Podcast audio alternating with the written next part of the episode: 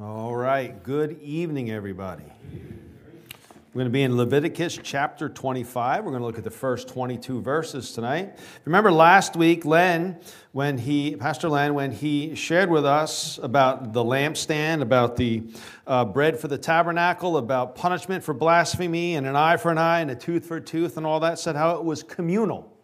They were to do all of those things together. They were to all provide oil, they were all to provide for the bread, and they were all to participate in doling out justice. It was a communal thing. That theme is continued in chapter 25, uh, where the idea of a Sabbath rest and a year of Jubilee is to be for the community. God cares greatly about community. God cares greatly about fellowship. That's one of the reasons we stress here the fellowship, being part of the fellowship, being involved with the church, because it is God's institution of which, one of which, the ways in which we grow in our knowledge and understanding of the Lord. So tonight's title is A Sabbath Rest. A Sabbath Rest. I ask you stand with me as we read from God's holy, life giving word. Let's pray first. Father, we thank you that you are a rock and our Redeemer. We thank you that you rose and sin and death are conquered. And Lord, may all that we say and all that we do bring glory to your name. We ask, Lord God, now that we would listen to the glory of God, that we would hear your voice speaking to us, that we would be encouraged and strengthened through the hearing of your word, through the power of the Holy Spirit in the name of Jesus Christ, we ask these things. Amen. Leviticus, Leviticus chapter 25. The Lord spoke to Moses on Mount Sinai, saying, Speak to the people of Israel, and say to them, When you come into the land that I give you, the land you shall the land shall keep a Sabbath to the Lord. For six years you shall sow your field, and for six years you shall prune your vineyard and gather in its fruits. But in the seventh year there shall be a Sabbath, a solemn rest for the land, a Sabbath to the Lord. You shall not sow your field or prune your vineyard. You shall not reap what grows of itself in your harvest or gather the grapes of your undressed vine. It shall be a year of solemn rest for the land. The Sabbath of the land shall provide food for you for yourself and for your male and female slaves, and for your hired worker and the sojourner who lives with you, and for your cattle and for the wild animals that are in your land, all its yield shall be for food. You shall count seven weeks of years, seven times seven years, so that the time of the seven weeks of years shall give you 49 years. Then you shall sound the loud trumpet on the tenth day of the seventh month, on the day of atonement, you shall sound the trumpet throughout all the land. And you shall consecrate the fiftieth year and proclaim liberty throughout the land to all its inhabitants. It shall be for it shall be a jubilee for you when each of you shall return to his property and each of you shall return to his clan. That fiftieth year shall be a jubilee for you. In it you shall neither sow nor reap what grows itself, or nor gather the grapes from the undressed vines, for it, it is a jubilee. It shall be holy to you. You may eat the produce of the field in the year of Jubilee, each of you shall return to his property. And if you make a sale to your neighbor or buy from your neighbor, you shall not wrong one another. You shall pay your neighbor according to the number of years after the Jubilee, and he shall sell it to you according to the numbers of the year of, for crops. If the years are many, you shall increase the price, and if the years are few, you shall reduce the price. For it is the number of crops that he is selling you. You shall not wrong one another, but you shall fear your God, for I am the Lord your God. Therefore, you shall do my statutes and keep my rules and perform them, and then you will dwell in the land securely. The land will yield its fruit, and you will eat your fill and dwell in it securely. And if you say, What shall we eat in the seventh year? If we may not grow, if we may not sow or gather in our crops. I will command my blessing on you in the sixth year, so that it will produce a crop sufficient for three years. When you sow in the eighth year, you will be eating some of the old crop. You shall eat the old until the ninth year, when its crop arrives. It's the word of the Lord. You may be seated. We notice right away it says in verse 1 the Lord spoke to Moses on Mount Sinai. It was during those 40 days, if you remember, going back to our time in Exodus, that Moses was on Mount Sinai, that the Lord gave to Moses the blueprint for the tabernacle and all the law of the Lord. All the law of the Lord. The Sabbath and the Jubilee are part of the law of the Lord. The Lord did not just give Moses the Ten Commandments on Mount Sinai, those were a summary of the law of the Lord. He gave all kinds of laws on Mount Sinai. He says, Speak to the people, verse 2, and say to them, When you come into the land that I give you, you shall keep a Sabbath to the Lord. You might be saying, imagine meeting people that say, How many Sabbaths we got to keep? Man, we got a Sabbath for this, a Sabbath for that, a Sabbath. Man, are we ever, you know? these Sabbath laws is to speak to the people of Israel and say to them, When you come into the land that I give you, you shall keep a Sabbath to the Lord. So these Sabbath laws were given prior to the children of Israel inheriting the promised land given to Abraham. God, in his steadfast love for them, was instructing them on what they were to do when they finally obtained possession of their inheritance. God's letting you know hey, when you get here, and by the fact that he's telling them, when you get there, do this, inherent in that is the promise that I'm going to get you there. I want you to do this when you get there. That means you're going to get there. Same applies for us. All the promises of Scripture, all the commands of Scripture are a guarantee for us because Jesus said, I am going to prepare a place for you, and I will come back and bring you to myself. Allen Ross, in his commentary, I think it's just a great commentary on the book of Leviticus, writes this about the Sabbath and the Jubilee. He says, The provision of the Sabbath year was intended to provide the Israelites with the hope of a future time of prolonged rest and release from debts. People may have labored year in and year out, but they knew that a time of relief was coming. Without such a prospect, the people would have despaired. One purpose of the laws concerning the Sabbath year and the Jubilee year was to prevent, prevent the formation of a class of rich landowners and the ruin of their debtors. These times were designed to give people a time of refreshment, a periodic fresh start, to wipe the slate clean at least once in a person's lifetime. Isn't that great of God? At least once in your life, you know everything's going to be made right. In the text for today, I see a few things. I see first that God is generous. God is generous. Any of us dispute that God is generous? Anybody found God to be stingy? God to be holding back? All right, let's move to the next point. No, I'm kidding. God is generous. And this, of course, goes under the assumption that they know that everything they have belongs to God, anyways. It's all on loan from God. That's the assumption they have. This is the Lord's, the earth is the Lord's, and the fullness thereof. I, the Lord, own a cattle on how many hills? A thousand hills, which he means all the hills, all the cattle are mine. The gold is mine, the silver is mine. Everything belongs to God. And everything we have is on loan from God. And so when God gives instructions about what he gives, we need to follow it. God is generous. For six years you shall sow your field, and for six years you shall prune your vineyard and gather in its fruits. That's generous, six years. God is being so good. This, you know, this is an echo of the fourth commandment, by the way. It's an echo of the fourth commandment about Sabbath rest. Six days is Exodus 20. It says, Six days you shall labor and do all your work. But the seventh day is a Sabbath to the Lord your God.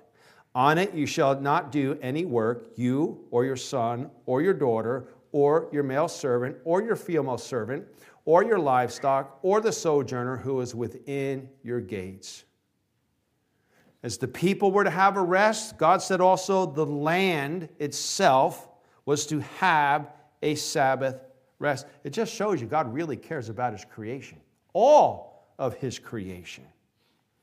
They were to work hard for six years, reaping and sowing and reaping. They were to give the first fruits as God commanded them at each harvest to bring to the Lord to acknowledge that God, you blessed us. God, this belongs to you. Thank you for providing for us.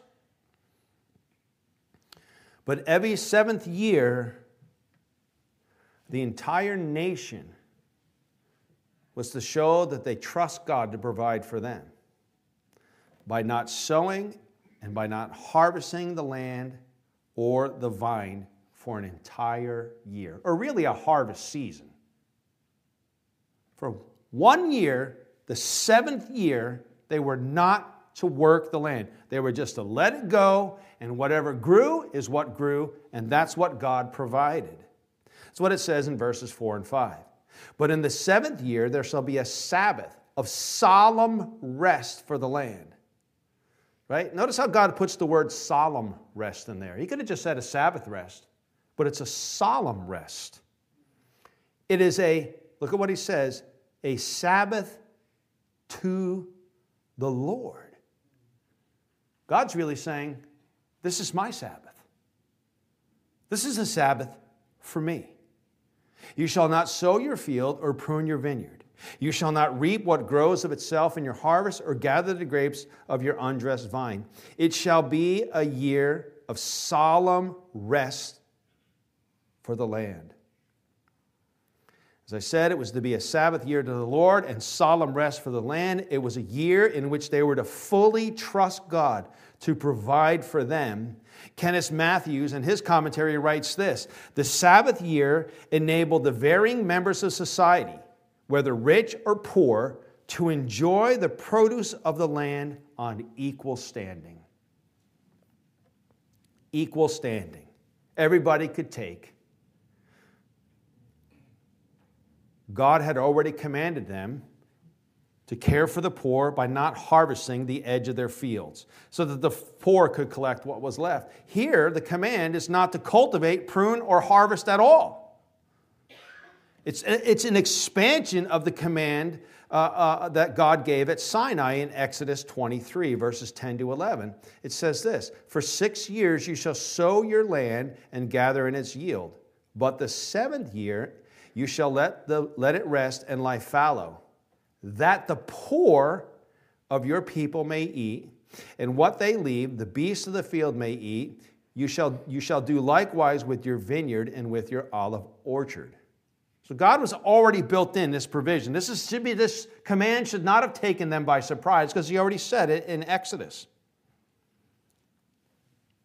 But God said, one year you're not going to reap, you're not going to sow, and you're not going to reap. Whatever grows is what you're going to get.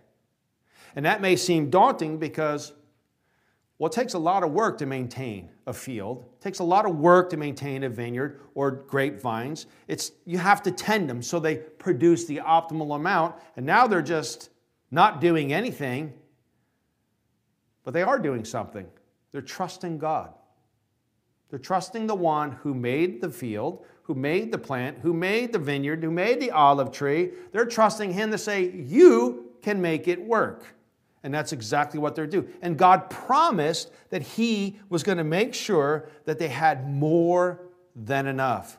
Look at what He says in verses 6 and 7. The Sabbath of the land shall provide food for you. If you're worried if you're going to eat this one year, don't worry about it because it's going to provide food for you, for yourself, and for your male and female slaves, and for your hired worker, and for the sojourner who lives within you, and for your cattle. And now he adds another category, and for the wild animals that are in the land. All its yield shall be for food. In trusting God to provide for them by not cultivating, by not harvesting, by not pruning the grapevine or the olive tree, God promised that He would give more than enough. And this command was meant to teach them two things, I believe. Number one, that God owns the earth. God says, everything is mine. And number two, that they were to live by every word that comes out of the mouth of God, not by bread alone. If they trusted God in this, He promised that He would show Himself to be more than generous. Allen Ross states it this way The Sabbath year reminded them that the land was not their land, but God's. And they had the responsibility to ensure that all people shared in the bounty. There's the equal footing. The poor and the rich alike can go into the field and get what they needed, or to the vineyard or to the olive grove. It taught people that they had to trust the Lord's provision during the year in which they could not work the fields. And it gave them an opportunity to pursue spiritual, social, and civic obligations more fully. God said, This is what I want you to do. This is what you are to do when you go into the promised land. Six years you work, seventh year you're off. It's going to grow, it's going to produce, and it's going to take care for you. And God graciously warned them. You know, when we see a warning in Scripture, just as an aside, when we see God telling us not to do something, never look at it as God going, God taking something away. It's a grace of God to be told not what not to do. God is being God is saying, I don't want you to go into error. I don't want you to go off into something of which you will regret. God graciously warned the children of Israel that if you do not follow this command, if you do not keep this Sabbath rest, if you fail to obey me, this is what I'm going to do. And it's found in chapter 26, verses 33 and 35 and I will scatter you. That's if they fail to do the Sabbath for the land. And I will scatter you among the nations, and I will unsheath the sword after you. Holy mackerel, right? And your land shall be a desolation, and your city shall be a waste. Then the land shall enjoy its Sabbaths as long as it lies desolate. While you are in your enemy's land, then the land shall, shall rest and enjoy its Sabbath. As long as it lies desolate, it shall have rest. The rest it did not have on your Sabbaths when you were dwelling in it. You think God was serious about what he says? God is always serious about what he says. However, it seems that Israel failed to keep these commands. They did not let the land have a solemn rest every seventh year. And you know what God did? God kept his word. God always keeps his word. The children of Israel. The children of Israel have been taken out by Assyria. They've been long gone. The children of Judah are now the southern kingdom, are here. Judah and Benjamin, to be exact, are still in the land. In comes the Babylonians. They come, they haul them off, and that's where we get Daniel and all of that stuff.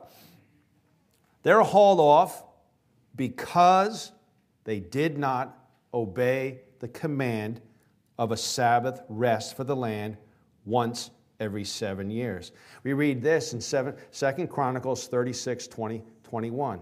It says, The reason why this happened was to fulfill the word of the Lord by the mouth of Jeremiah until the land had enjoyed its Sabbath. All the days that it lay desolate to keep it kept Sabbath to fulfill 70 years. Loved ones, the lessons we take from that God is serious about what He says, God is serious about obedience. The good thing is that when they returned to their homeland 70 years later, under the leadership of Nehemiah, you know what one thing they said they were going to be quick to do? Obey the Sabbath rule, right? We learned our lesson. Nehemiah 10:31 says this, "And if the people of the land bring goods, bring in goods or any grain on the Sabbath day to sell, we will not buy from them on the Sabbath or on a holy day." That's in other words, we're not going to do work on the Sabbath day itself, the weekly Sabbath. And look at what they said. And we will forego the crops of the seventh year and the exaction of every debt.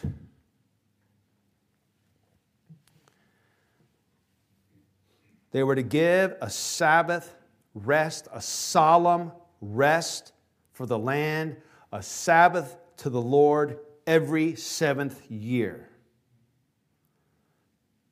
On top of that Sabbath rest for the land every seven years, they were also not to cultivate, prune, or harvest every 50th year.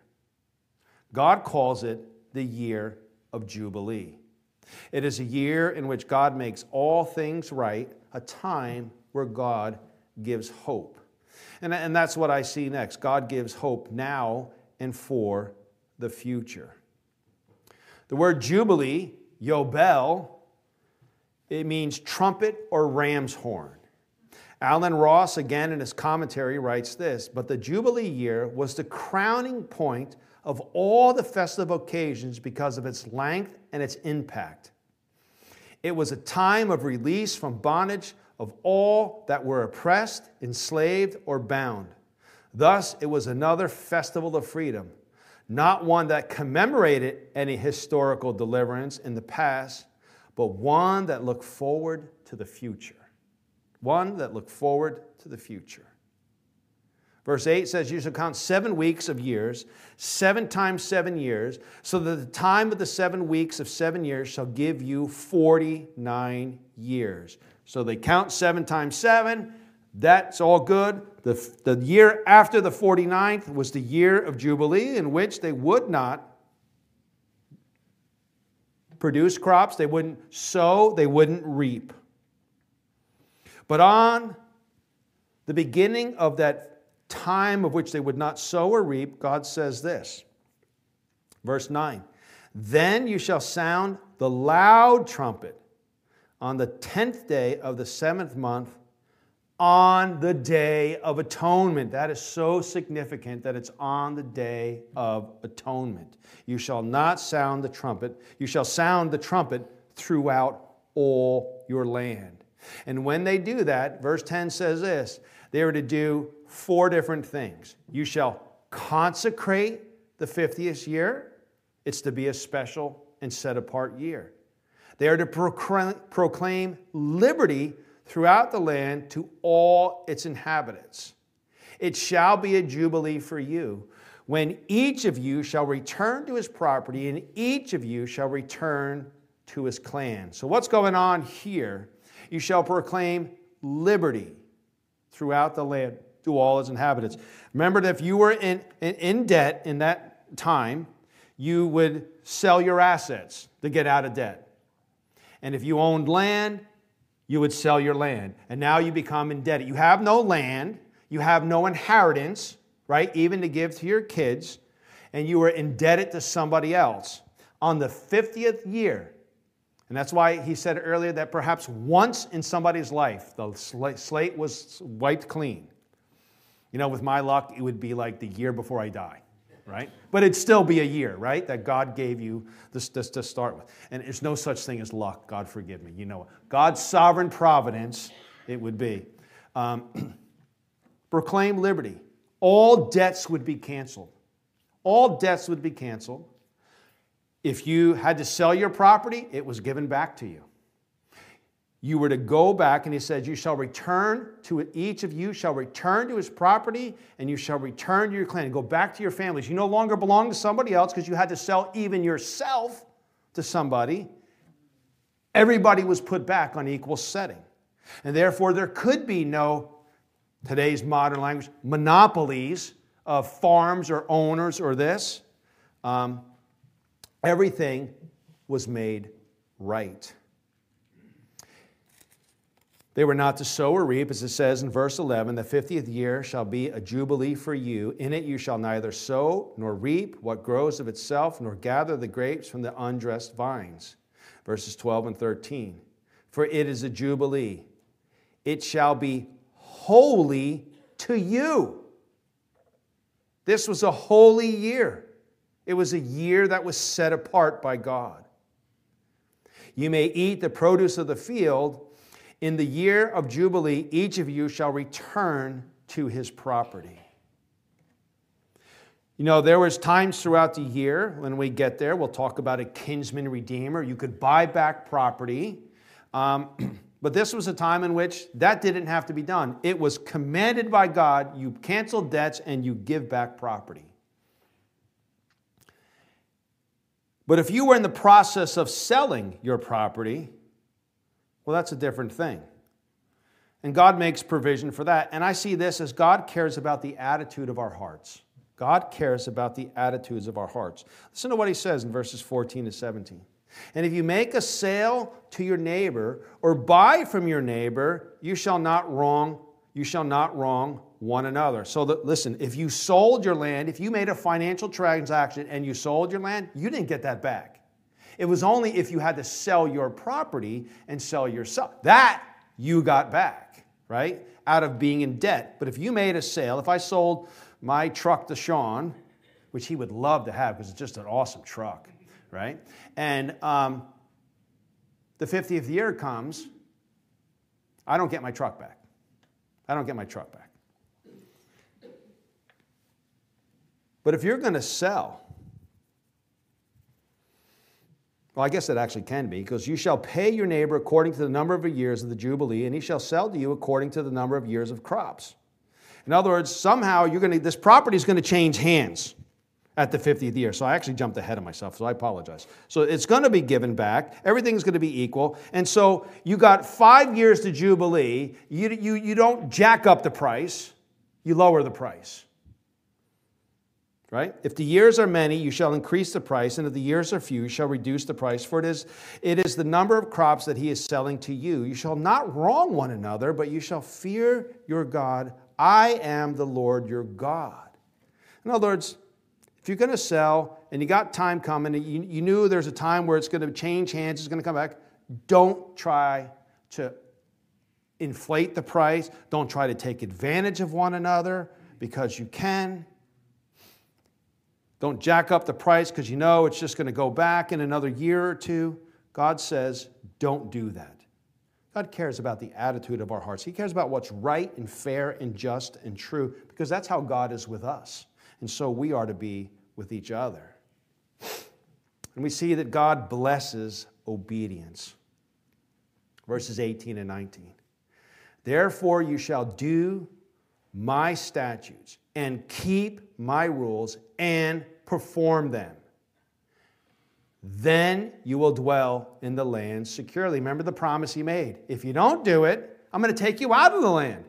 You won't be in the land, but if you do them, you will dwell in the land securely.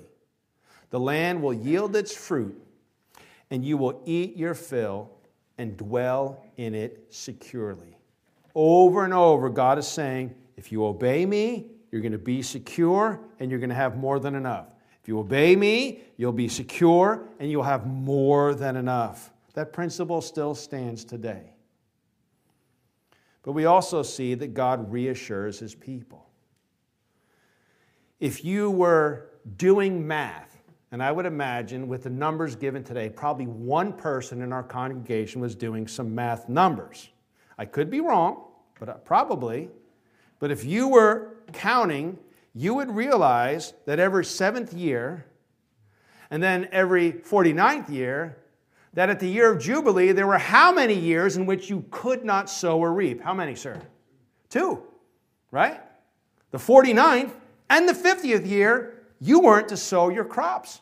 You had a Sabbath year, and then you had the year of Jubilee. Now think about that. Two years, every 50 years, two years in which you are not to plant, you are not to sow, and you're not to reap. This is a people, an agrarian society. They lived off the crops, right? That's a daunting task. It's hard enough to do it one year. Do it two years in a row? Once every 50 years? That's a lot. Two consecutive years in which they would not sow or reap. Imagine you being the farmer. What would that do to you financially?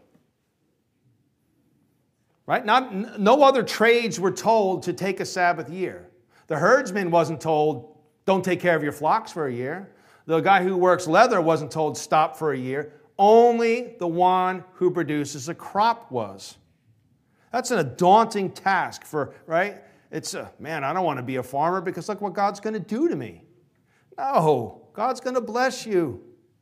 God reassures people in this. God promised that He would bless them. God reassures that He would provide for them. Look at what it says in verses 20 to 22. And if you say, you know, how empathetic, how sympathetic is God with us? He knows what we would say. And if you say, What shall we eat in the seventh year, if we may not sow or gather in our crop? You know, that's not a, that's God's not upset at that question. God doesn't sit there and go, What's wrong with you? I told you you'd be secure. I told you you'd have enough. I don't know why on this question God doesn't get upset, but when old Zechariah asks, How can I have a child in my old age? God gets mad. God gets upset. It seemed to be a logical question, but he says, Because I told you you're going to have, that's why. But God tells him, If you have this. But actually, they don't ask the question. God asks the question. God says, If you were to say this, so before you say it, I'm going to say it for you. If you wonder about what you're going to eat in the seventh year,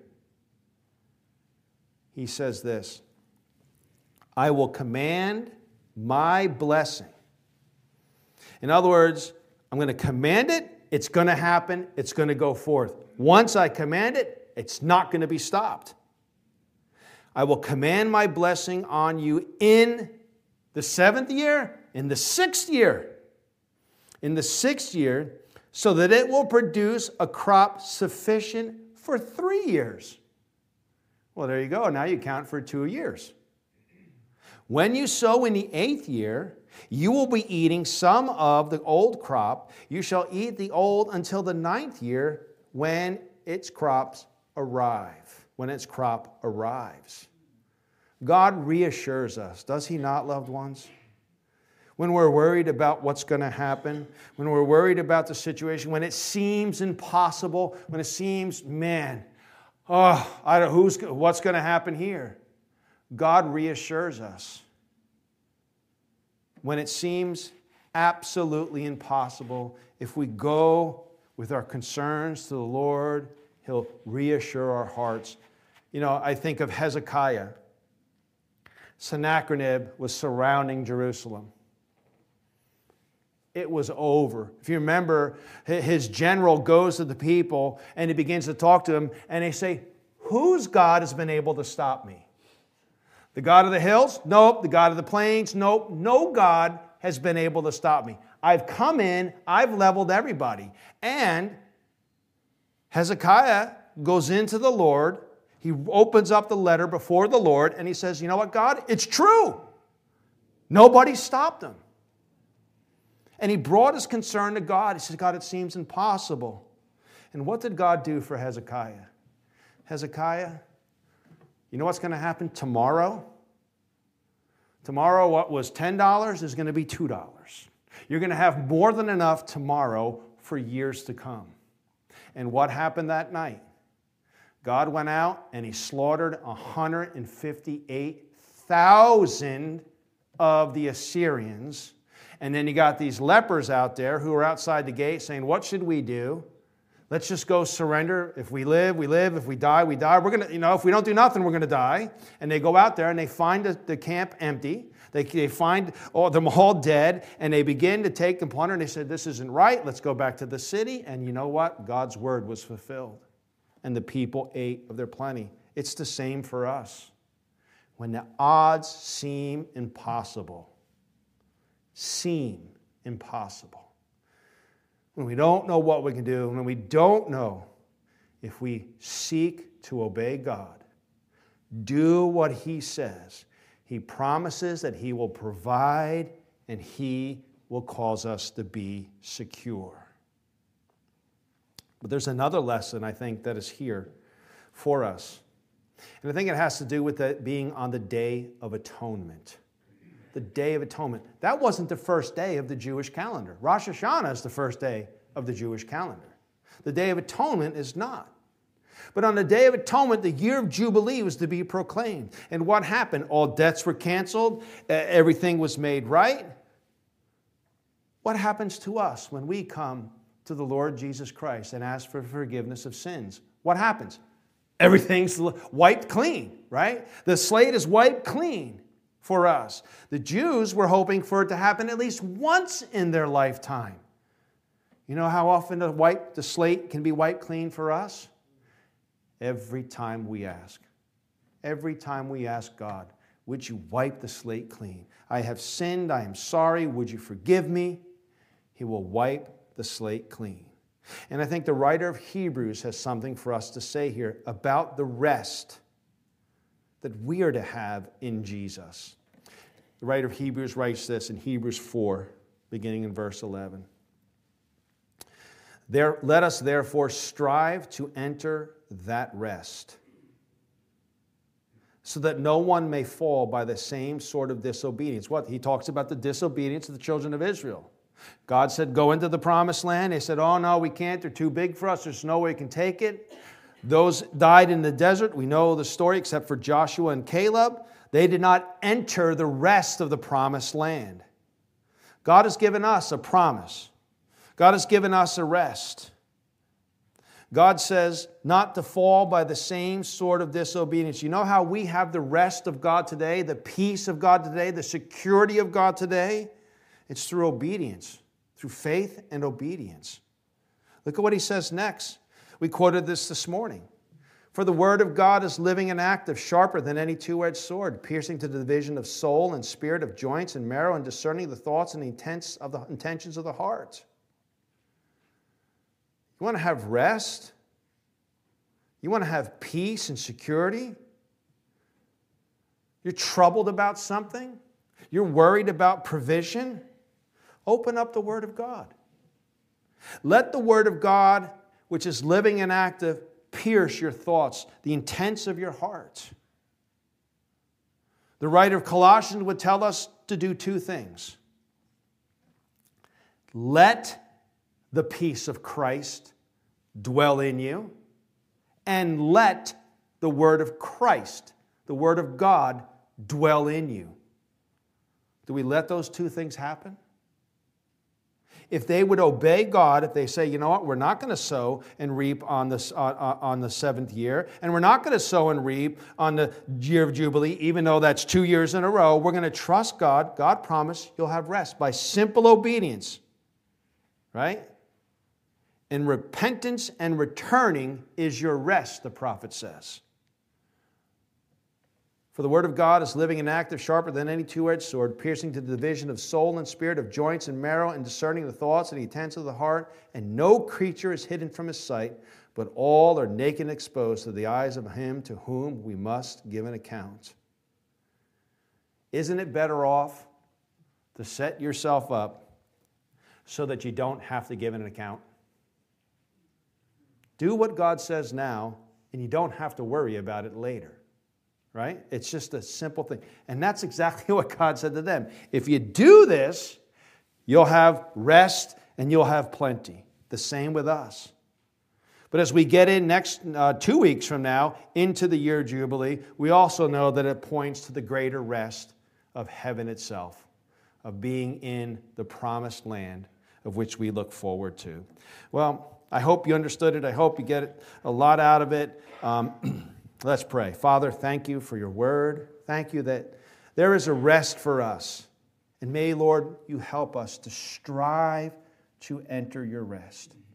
May we strive, no matter what the cost for us would be, that we would strive to enter your rest, that we would seek to love you with all our heart, soul, strength, and mind, that we would be firm and secure in our trust in you because you are trustworthy.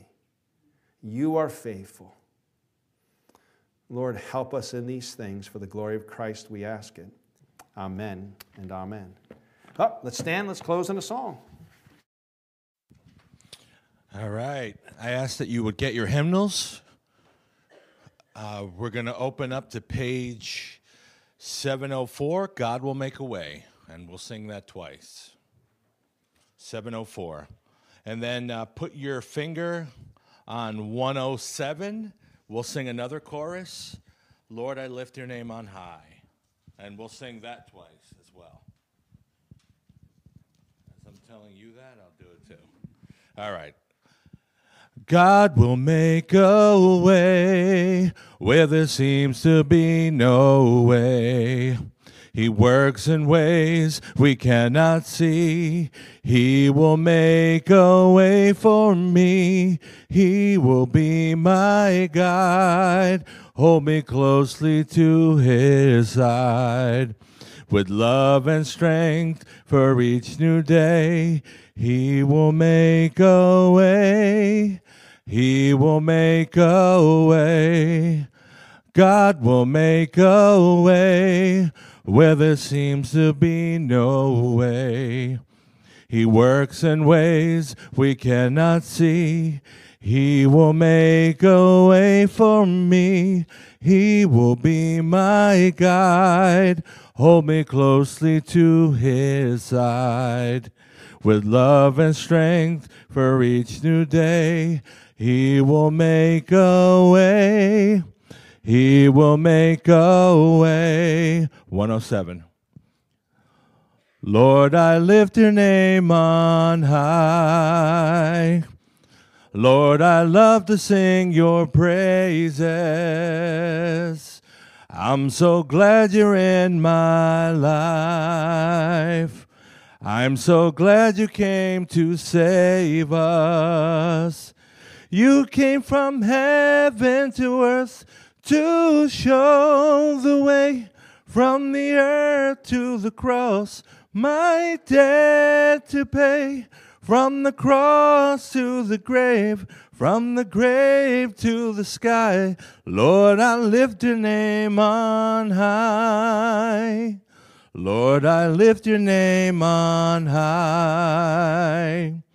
Lord, I love to sing your praises. I'm so glad you're in my life. I'm so glad you came to save us. You came from heaven to earth to show the way from the earth to the cross, my debt to pay. From the cross to the grave, from the grave to the sky, Lord, I lift your name on high. Amen.